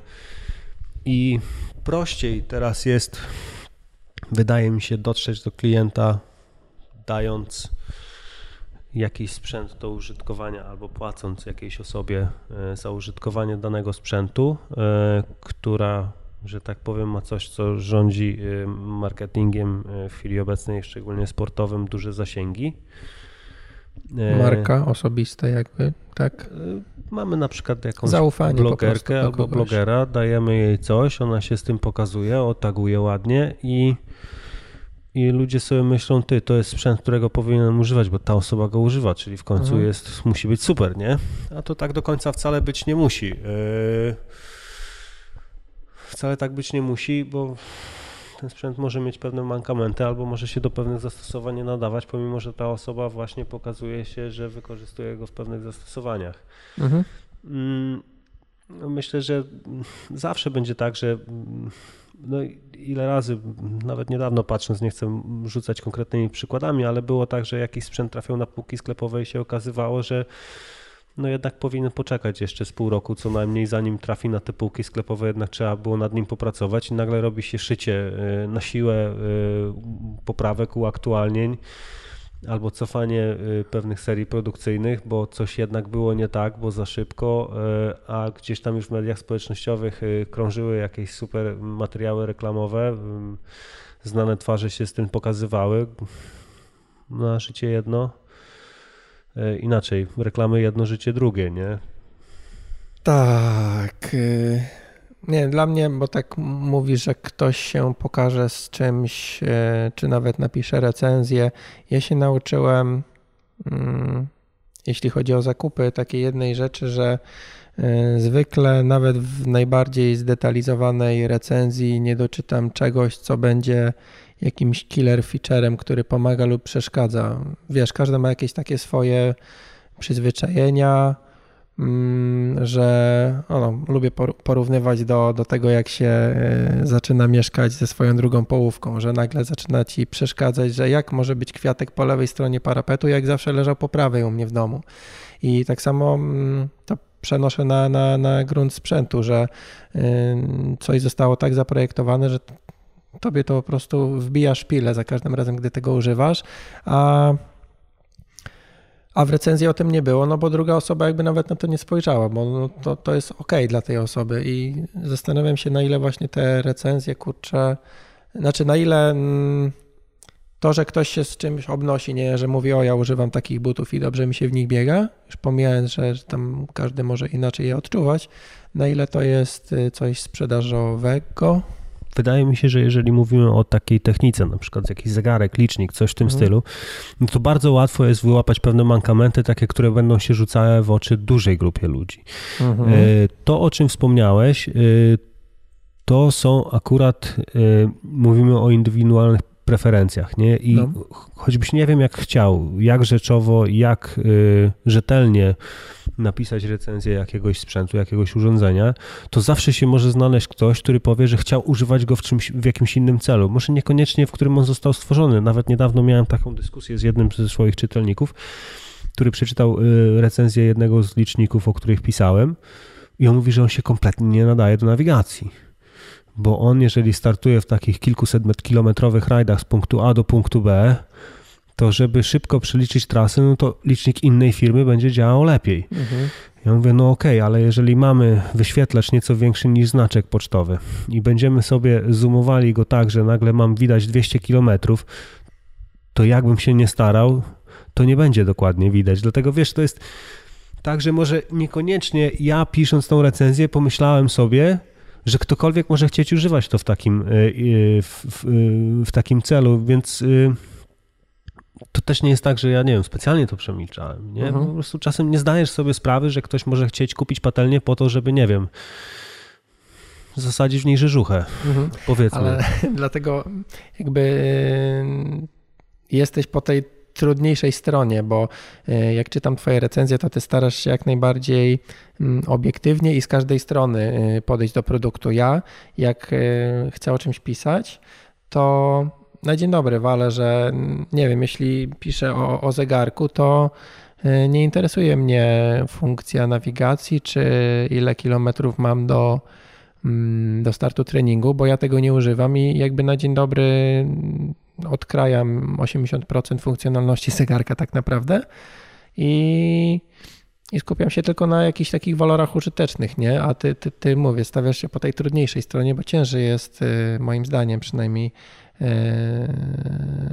obiektywnie opisać, czy wejść w, nie wiem, w spodnie kogoś innego i zobaczyć, tak jak mówisz, że ktoś będzie tego chciał inaczej używać to, o czym powiedziałeś, y, prowadzi do jednej myśli, która y, od dłuższego czasu y, za mną chodzi. Pomyśl, jak fajnie byłoby, gdyby producent sprzedawał ci zegarek, który byłby zegarkiem, który ci się podoba mhm. i sprzedaje ci go za określoną kwotę, nazwijmy to ceną detaliczną sprzedaży. I jeżeli ty potrzebujesz jakiejś funkcji, to za określoną opłatą sobie ją aktywujesz. Nie dostajesz w pakiecie wszystkich funkcji, z których wykorzystasz, tak jak mówisz, 20%, bo 80% odkroiłeś, tylko jeżeli dostajesz podstawowe kilka funkcji, które służą do tego, żeby, nie wiem, pokazać czas, zmierzyć dystans, zmierzyć tętno. Jak potrzebujesz czegoś ekstra, to na przykład tak jak instalujesz sobie aplikację płatną na telefonie czy na tablecie, to sobie aktywujesz taką funkcję w zegarku i masz po prostu platformę, która potrafi wiele albo potrafi prawie wszystko, a ty sobie aktywujesz coś, co chcesz. Jeżeli coś cię nie mhm. interesuje, bo ktoś mówi, że działa to tragicznie, sobie tego nie instalujesz. A wiesz, że to jest rozwiązanie ze wszelkich stron złe. E, dla producenta tak. Dla producenta, ale nawet yy, powiedzmy, że zegarek zamiast 2000 wtedy kosztuje 1200. A jak sobie uaktywnisz wszystkie funkcje, to zapłacisz, nie wiem, 3000, tak?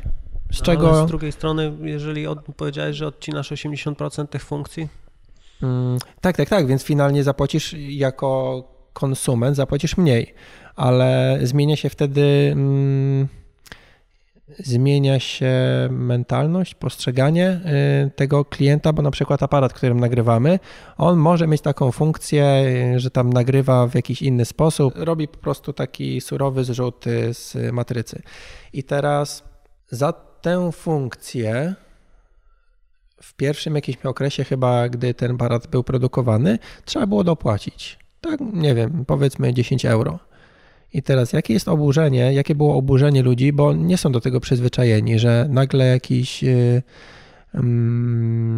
in-app purchase, tak? Tak to się w aplikacjach nazywa, że nagle kupujesz coś za, y, nie wiem, ileś tysięcy złotych i nagle masz jeszcze dopłacać coś, wiesz, jakby to by się musiało zmienić postrzeganie ludzi, a firmy by i tak to wliczyły jakoś y, w, Ale wydaje w mi się to normalne, no słuchaj, popatrzmy na przykład Telewizja na tak zaczęła działać. Prozaiczną sprawę, tak jak mówisz, telewizja, no owszem, kiedyś był, cały czas jest abonament radiowo-telewizyjny, i, I kiedyś wszyscy ludzie praktycznie płacili abonament radiowo-telewizyjny, mieli kanały tylko z telewizji państwowej i to był, że tak powiem, opłata za odbiór sygnału. Później jakoś się to rozmyło. Wydaje mi się, że większość społeczeństwa raczej nie opłaca tej opłaty. Yy, yy. I zaczęło się przyjmować, że telewizja jest za darmo. I tak ludzie sobie to ubzdurali.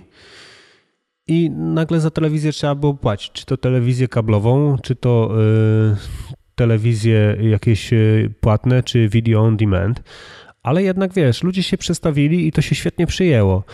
E, następna sprawa, popatrz na drogi. No kiedyś, owszem, były jakieś myta w średniowieczu i ludzie za to płacili, to było normalne. Później te drogi przestały być płatne i później y, pojawiły się na przykład płatne autostrady i to już dla wszystkich jest problem. Dlaczego jeżeli ja zapłaciłem przykładowo 50 tysięcy za samochód, to jeszcze mam zapłacić 20 zł za przejechanie odcinku y, z Gdańska do Nowych Marsz? Przyzwyczajenia, nie? Postrzegania czegoś. Dokładnie. U ciebie treści też są na blogu za darmo, tak? Ten podcast też jest za darmo. No, znaczy, no, to jest zupełnie co innego. No, nie wydaje no tak, tak, mi się, tak. że kiedykolwiek, bo wiesz, y, co innego jest, jeżeli robimy to firmy, które produkują sprzęt, nie produkują go y, z racji tego, żeby spełniać jakieś swoje y, widzimisię, chęci, czy robić to jako hobby, tylko robią to dla zysku. No taka jest, taki jest cel działania firmy. Dokładnie, dlatego nikt chyba tego nie kwestionuje. No wątpię, żebym kiedykolwiek Y, nie wiem, ja wprowadził płatne treści u siebie. Nie wyobrażam sobie tego kompletnie, ale wydaje mi się, że wiesz, może to jest kolejny krok. No, kiedyś jak ktoś kupował telefon, y, to płacił tylko abonament y, i nie miał możliwości instalowania dodatkowych aplikacji, płacenia za te aplikacje. Kiedyś było niewyobrażalne, że kupiłeś sobie grę, za sto kilkadziesiąt złotych, zainstalowałeś ją na komputerze i to tyle, więcej nie potrzebowałeś. A teraz jest większość gier, które zarabiają na tym, że gra jest darmowa, a płaci się za jakieś dodatki w grze, żebyś, nie wiem, szybciej coś zbudował, czy dostał jakąś dodatkową jednostkę, czy jakieś surowce, mhm. więc to wszystko się zmienia, ewoluuje. No, Pantarej. No, to nie jest tak, że żyjemy zamknięci w klatce i nie wiem, możemy być konserwatystami i, i, i nie wiem, obrażać się na wszystko, y, co zmienia się dookoła, no bo tak zostaniemy frustratami. Ale broniąc z kolei tego podejścia, o którym, od którego zaczęliśmy, że zegarek by był na przykład o połowę tańszy z możliwością dopłat, y, no to broniąc tego, y, są aplikacje, które kosztowały grube tysiące złotych, a teraz są w tym modelu właśnie nowym, nazwijmy to, tu w ogóle zupełnie nowym, bo tutaj jakby subskrypcja jest, więc e, albo płacisz co miesiąc i masz, albo nie płacisz i w ogóle nie masz. W przypadku jakby hardware'u jest trochę inaczej, bo coś tam na początku trzeba zapłacić, mm, ale na, nagle zamiast tam, nie wiem, naście tysięcy, aplikacje kosztują 150 zł miesięcznie i nagle te rzeczy, które były dostępne tylko dla profesjonalistów z dużymi budżetami, czy jakichś studiów, studiów, studia, dla studia powiedzmy, e, są dostępne dla, dla amatorów, nie? Do nauki, dla do robienia jakiegoś kontentu. Tutaj na przykład na YouTube'a, bo mówię akurat o aplikacjach od Adobe, czyli... No, ale widzisz, tu dochodzimy do kolejnej, e, do kolejnej kwestii. Żyjemy w społeczeństwie, które e, nie wiem, czy to jest dobrze powiedziane, ale przyzwyczajone jest do tego, że piractwo nie jest niczym złym. To się I zmienia z wiekiem, wydaje to, mi się. Że to, to, się, już... to się zmienia z wiekiem i wraz z sytuacją materialną, ale zwróć uwagę, że tak mnie się wydaje, no bo ja akurat jestem na etapie, że na obydwu komputerach, e, które e, mam, użytkuję, kiedyś sobie e, kupiłem, razem z komputerem kupiłem sobie Office'a, zainstalowałem i to była wersja jednostanowiskowa i to sobie było, jest i będzie. Mhm. Tylko wiesz, teraz na przykład y, zmieniłem tableta i patrzę, że jeżeli chcę sobie korzystać y, z Worda i z Excela, to muszę zacząć płacić y, abonament mm-hmm. miesięczny za korzystanie z tego. I wiesz, na początku to może być oburzenie. Jezu, dlaczego mm-hmm. ja mam płacić na przykład 30 złotych miesięcznie za korzystanie z Office'a. Przez rok wydam tyle, co kiedyś kupowałem i miałem na stałe. No na przykład wiesz, że po dwóch miesiącach może już nie będziesz potrzebował tego Office'a, bo skończy mhm. się twoje pisanie na tablecie i jest po problemie. Ale może być też tak, że na przykład, nie wiem, cały czas jest możliwość kupienia tej wersji jednostanowiskowej, pięciostanowiskowej czy dziesięciostanowiskowej, więc po prostu człowiek ma więcej y, możliwości wyboru, że może dostosować do własnego zapotrzebowania. E, zaczęliśmy od gadżetów. I chciałem na koniec zapytać, e, no temat szeroki, ale ostatnio przynajmniej na stan na dzień dzisiejszy pisałeś o pisałeś o czymś takim. Maciek Grzywek o tym wspominał już dawno temu, i tylko to chyba już jest inny produkt. W każdym razie coś zakładasz na głowę, żeby mieć GPS, e, e, żeby GPS miał cały czas zasięg, bo głowa jest nad wodą. W każdym razie są urządzenia, które na przykład nawigują ciebie w wodzie. E, są urządzenia, które e, mierzą ci przez skórę natlenienie krwi. Są urządzenia, które też jakoś tam przez skórę mierzą ci chyba zakwaszenie mięśni. Generalnie no, firmy wymyślają różne rzeczy. Ty w to wierzysz? Wszystko, przynajmniej na obecnym poziomie technologicznym, na jakim się znajdujemy? Nie. Właśnie y, pomimo tego, że mogłoby się wydawać, że ja to wszystko łykam jak przysłowiowy pelikan, jest wprost przeciwnie. Zazwyczaj podchodzę do tego krytycznie. I tak jest chociażby y, to, o czym mówisz. Y, dzisiaj opublikowałem tekst o, o, o tym urządzeniu pływackim, które się nazywa Platysens Marlin. Mam nadzieję, że już za kilka dni powinno u mnie być, bo sobie takie zamówiłem. Chciałem po prostu sprawdzić, jak to działa, ale wiesz, y, tak jak kiedyś rozmawiałem z Maćkiem Żywkiem na ten temat, on roz, y, snuł piękne wizje tego, jak to mnie będzie prowadziło, będę płynął prosto. Ja mówię, Maciek, ale wiesz, trzeba znać ograniczenia systemu nawigacji satelitarnej dostępnego bez poprawek dla użytkownika cywilnego, żeby wiedzieć, że to tak nie będzie działało. No i niestety y, to nie zawsze będzie tak, jak to wygląda na jak to wygląda na, nie wiem, na stronie internetowej czy w materiałach reklamowych. E, to, o czym wspomniałeś, zakwaszenie mięśni, no to nie jest pomiar bezpośredni, tylko to jest pomiar pośredni na podstawie e, natlenienia krwi. I jak zacząłem w to wchodzić, jak zacząłem na ten temat czytać, bo też zastanawiałem się, czy tego nie zamówić, czy tego nie wypróbować, to okazuje się, że wiesz, no jednak nie ma za dużej korelacji we wszystkich przypadkach między tymi, między tymi. Nie można tego dosłownie nazwać e, e, pomiarem bezpośrednim zakwaszenia. Nie jest tak dokładne, jakbyś robił nakłucia i sprawdzał, więc wiesz, ja do większości rzeczy staram się podchodzić krytycznie. Czasem mnie to prowadzi do jakichś może też uprzedzonych uprzedzeń w stosunku do jakiegoś produktu, ale y, to nie jest tak, że wiesz, ja z otwartymi rękoma wszystko, wszystko witam. Nie, no mhm. jeżeli coś jest nie tak, no to mówię, że jest nie tak, no, no albo na przykład y, jeżeli nie uważam, że coś jest warte mojej uwagi, no to kompletnie temu uwagi nie poświęcam i nie piszę o tym. No bo ciekaw jestem, kiedy, znaczy nie skończy się ten pęd w wymyślaniu nowych rzeczy, ale zastanawiam się, jak, jak te firmy na przykład, czy, czy te firmy mają zyski ze sprzedaży takich rzeczy, czy, czy po prostu masa ludzi idzie i to kupuje, chociażby żeby przetestować, e, albo jak ludzie postrzegają w ogóle ideę treningu, czy bo, bo też z paroma, z paroma trenerami jakby rozmawiałem i, i się pytałem, e, jak bardzo, nie wiem, studiują E, poczynania swoich zawodników, jeśli akurat chcą na to poświęcić czas na danego zawodnika. Czy jak wielu trenerów, e, nie wiem, robi często testy na bieżni i, i sprawdza zakwaszenie, czy robią to bardziej na oko, czy, czy jednak wszystko, wiesz, tabelki i wszystko rozpisane. Zastanawiam się, ile jest obecnie w treningu takiej magii i, i, i nosa trenera, a ile jest Excela. Tutaj przypomina mi się, oczywiście to, to pewnie zależy od danego trenera, od jakiejś e, czy idei, według której się uczył, czy jego charakteru, ale przypomina mi się taki film, e, sobie nawet zapisałem, ale nie wiem, czy zapisałem poprawnie, Moneyball z Bradem Pittem kojarzę film, ale nie wiem, czy to jest ten tytuł. W każdym razie, że przychodzi, trener sobie nie radzi, przychodzi do trenera gość, który teoretycznie w tym sporcie siedzi, chyba o ile dobrze pamiętam, ale taki nie jest za dobry i yy, proponuje zmiany temu trenerowi i pokazuje, że że nos trenera to jedno, ale on tutaj ma statystyki, że ten zawodnik ma o 3% więcej, nie wiem, odbić piłki niż ten, który, którego wszyscy uważają za najlepszego. No i zaczynają pracę nad y, jakby tabelkami zamiast nad y, no, nad tabelkami po prostu i nagle drużyna zaczyna wiesz, przynosić efekty.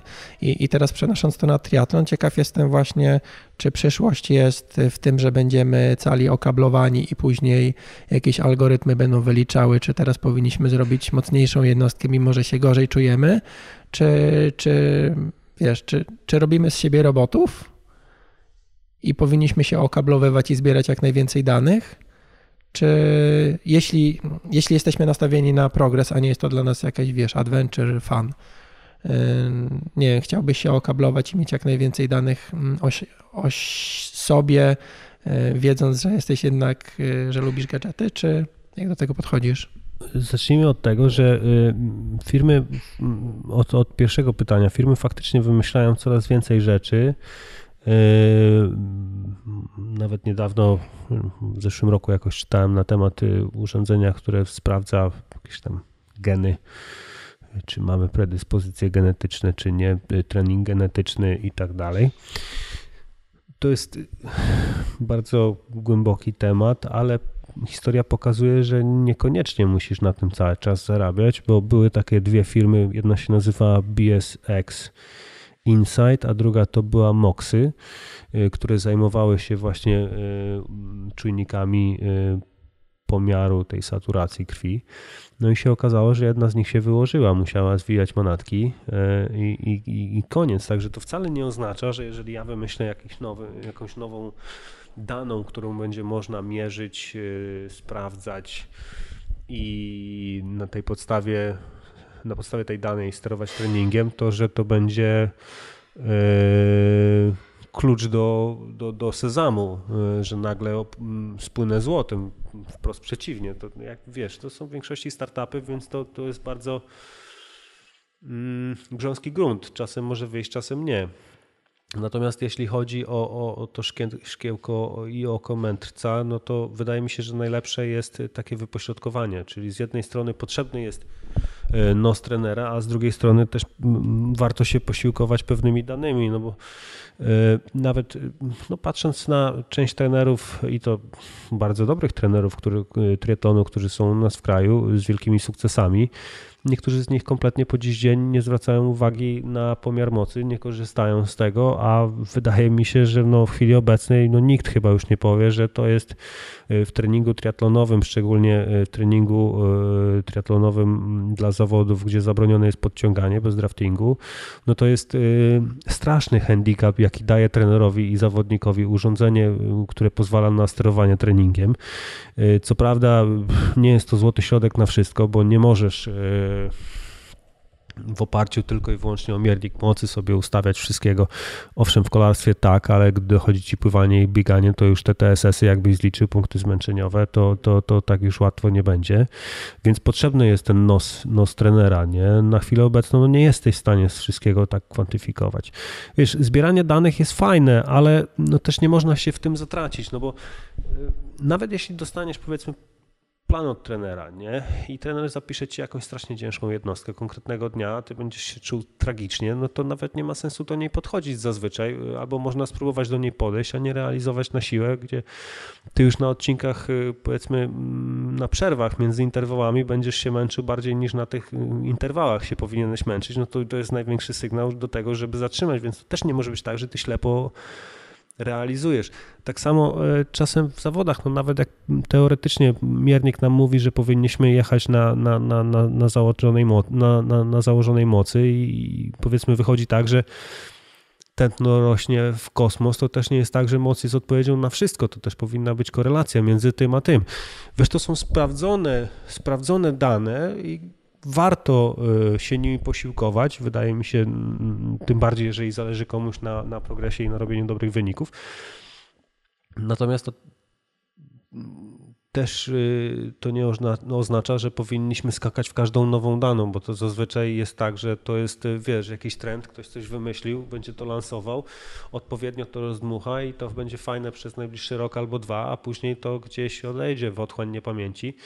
Mm, no, Mierniki mocy i tętno są już z nami, mm, tętno kilkadziesiąt lat, y, mobilne pomiary do lat 80., mierniki y, od końca lat 80., początku 90., także wiesz, to, to, to, to, to już jest sprawdzona technologia, nie?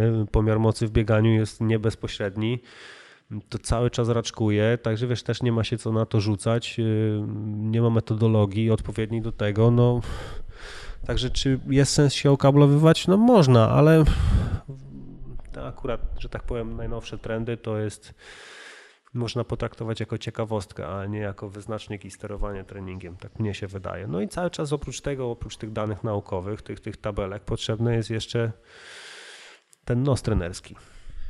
E, a propos tabelek, to ja mam takie podejście, że migar mi pokazuje, że powinienem pół godziny szybciej maraton pobiec niż pobiegnę. E, więc. E, nie, on pokazuje twój nie. potencjał. A. To być może ty nieodpowiednio, nieodpowiednio wydobywasz na, na, na, na światło dzienne ten potencjał. Dobra, Emil, e, ostatnie pytanie. Skąd czerpiesz wiedzę o triatlonie? Jeśli mógłbyś polecić jakieś strony, serwisy, kanały, swój blog? Nie wiem, czy to jest dobre źródło wiedzy o triatlonie, chyba nie. E, o sprzęcie bardziej, jeśli ktoś konkretnego o, o produktu szuka. No, być może, tak, to, to, mhm. to już prędzej. Natomiast e, większość swojej wiedzy triatlonowej e, czerpię z rozmów, wiesz. Mam o tyle komfortową sytuację, że no jeżeli chodzi na, na przykład o, jeżeli chodzi o, o bieganie, to bardzo dużo zaczerpnąłem od mojego ojca, który jest trenerem tej dyscypliny. Można powiedzieć, że większość swojego życia w tym spędził. Niedawno pożyczyłem od niego jakieś książki, yy, gazety z lat 70. i 80. i tam powolutku sobie je przeglądam. Yy, mam o tyle fajnie, że otacza mnie dużo ludzi, którzy mają ogromną wiedzę i staram się korzystać z ich wiedzy, wiesz, y, na przykład często jak się spotykamy w jakimś gronie, no to zazwyczaj jak czegoś nie wiem, to pytam po prostu, wiesz, y, jakieś rzeczy, które mnie nurtują. Dużo czytam książek i to są książki, mm, no praktycznie wszystko, co wychodzi na polskim rynku wydawniczym, jeżeli chodzi o, o, o, o kolarstwo, y, to tylko widzisz, to jest też tak, że ja to czytam, ale co innego jest czytać, a co innego jest czytać ze zrozumieniem, bo wszystko, co przeczytam, to staram się zweryfikować. Także to dużo Aha. zajmuje, nie jest prostą lekturą i często wychodzi tak, że jak przeczytam książkę, którą wiesz, większość osób yy, twierdzi, że jest genialną książką i ja tam spotykam jedno zdanie, na przykład, w którym jest napisane, że trening z mocą to jest yy, wymysł niepotrzebny, no to już wiesz, tak się zaczynam zastanawiać, czy, czy to, co przeczytałem wcześniej i zaczynam wiesz, gdzieś wracać i tak dalej. Dużo czytam y, publikacji naukowych, które y, wyników badań naukowych, badań klinicznych y, i tak było Skąd na przykład. Skąd takie informacje czerpiesz? Wiesz co, to zazwyczaj jest tak, że trafia mi się jakaś myśl, na przykład mhm. kiedyś, chyba rok 2012, jak zacząłem się interesować owalnymi tarczami, no i wujek Google zacząłem wpisywać różne hasła po angielsku i gdzieś tam dotarłem do jednych, drugich, trzecich badań klinicznych, no bo wiesz, jak trafiasz na jakiś artykuł, no to możesz przeczytać ten artykuł i tam jest napisane, że to jest ok, tak, pomaga, daje 9%, jest wszystko super, nie? Zakładasz to i się okazuje, ty, gdzie jest moje 9%, nie? I nagle się okazuje, a jeszcze kolano mnie rozwolało. No to wiesz, to mhm. też nie jest tak do końca. Yy, zaczynam szukać i sprawdzać i okazuje się, że są jedne badania, które pokazują, że jest tak, są okazuje się, że są drugie badania, które pokazują, że tak jednak nie jest. I wiesz, rodzi się pytanie, to kurczę, jak jest, nie? Także to, to, to, yy, to jest tak, że to jest cały czas yy, poszukiwanie tego i weryfikowanie tego, co, co przeczytam. To też nie jest tak, że nie wiem, mam jakąś jedną stronę, na której, na której coś przeczytam, to w większości jest tak, że pff, tych źródeł są setki. E, dużo czasu spędzam przy komputerze czytając, e, nawet na treningu. E, kładę sobie tablet przed, przed rowerem i tam wiesz, powolutku sobie scrolluję i czytam, jeżeli akurat jestem w stanie składać literki. No i staram się to wszystko weryfikować. Nie, nie omijam żadnych źródeł. Nie mam tak na przykład kiedyś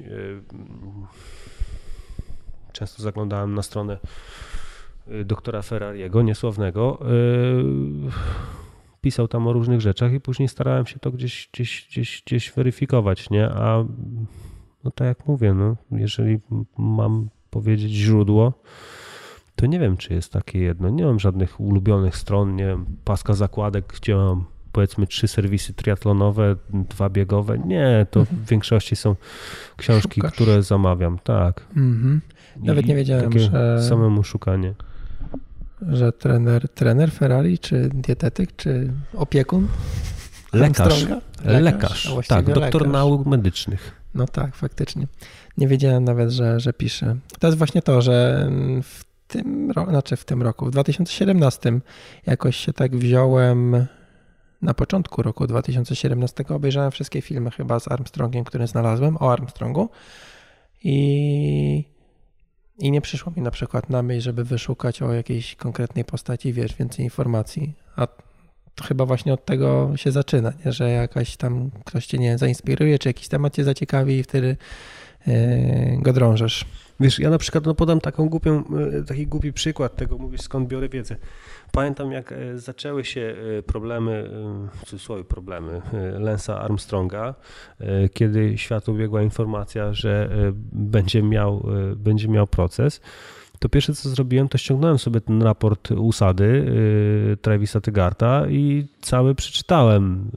I wiesz, i znalazłem w nim na przykład dwie rozbieżności, ale no wiesz, jest to druzgocący dowód na to, że jednak było nie tak, nie? do czego później się y, sam Armstrong przyznał. I wiesz, no, można oczywiście przeczytać y, nagłówek y, na TVN24 i powiedzieć, ty już wiem, nie? Ale z drugiej strony można poświęcić trochę więcej czasu. Równie dobrze można by się zapytać, ty, a po co to robiłeś? No, nie wiem, no chciałem przeczytać, zweryfikować źródła, nie? Tak, mhm. no, nie wiem, jak to nazwać. No może jestem taką osobą, która lubi tak robić, nie? No, mi się, mi się wydaje, że jesteś taką osobą, która po prostu lubi no, drążyć dany temat, tak? Jakby nie podejść tak lekko, bo teraz taka choroba jest cywilizacyjna, że e, wszędzie pędzimy, tak? Jest FOMO, że jak najwięcej informacji chcemy przyjąć, ale żadnej nie chcemy zgłębić. E, fajnie, że jest inaczej u niektórych. Dobra. Kropla w morzu. No niestety. Dobra, dzięki wielkie za To ja dziękuję. Pozdrawiam. Bardzo, ale to bardzo dziękuję jeszcze raz y, Emilowi El Capitano y, za, za rozmowę, za spotkanie. Bardzo fajnie było poznać. Mm, do słuchaczy kropki mam pytanko. Z Emilem będę chciał jeszcze się spotkać, na pewno, chociaż z raz. E, I więc jeśli macie jakieś pytania do niego, nie będzie to w, jakby w najbliższych tygodniach, ale w najbliższych miesiącach już, już jest to bardziej prawdopodobne. Jeśli macie jakieś pytania na temat konkretnych jego e, przygód, imprez czy, czy, czy, czy rzeczy, jakichś gadżetów może, które się pojawiają na rynku triatlonowym czy sportowym, kolarskim, biegowym, e, whatever. Pływackim nie, bo pływanie jest przereklamowane. Żartuję oczywiście, pływackim też. Mm, jeśli macie jakieś pytania, to piszcie je do mnie w jakikolwiek sposób na Facebooku, na e, Twitterze, na blogu, na YouTubie, e, gdziekolwiek do mnie dotrzecie. Mm, postaram się je zadać, może jakiś nawet odcinek podcastu wokół tych pytań ułożyć w zależności ile ich będzie. E, wszelkie linki do imprez, do produktów, e, które omawialiśmy w tym odcinku będą w notatkach do niego pod adresem ironfactory.pl łamane na 048. Odcinek 50 zbliża się. A tymczasem ja się żegnam i zapraszam do kolejnego odcinka, który pojawi się za dwa tygodnie. Będziemy rozmawiali najprawdopodobniej o tym razem przeniesiemy się na rower stricte i będziemy rozmawiali o dopasowaniu tego roweru pod siebie, żeby jeździło nam się wygodnie i szybko. Do usłyszenia, cześć!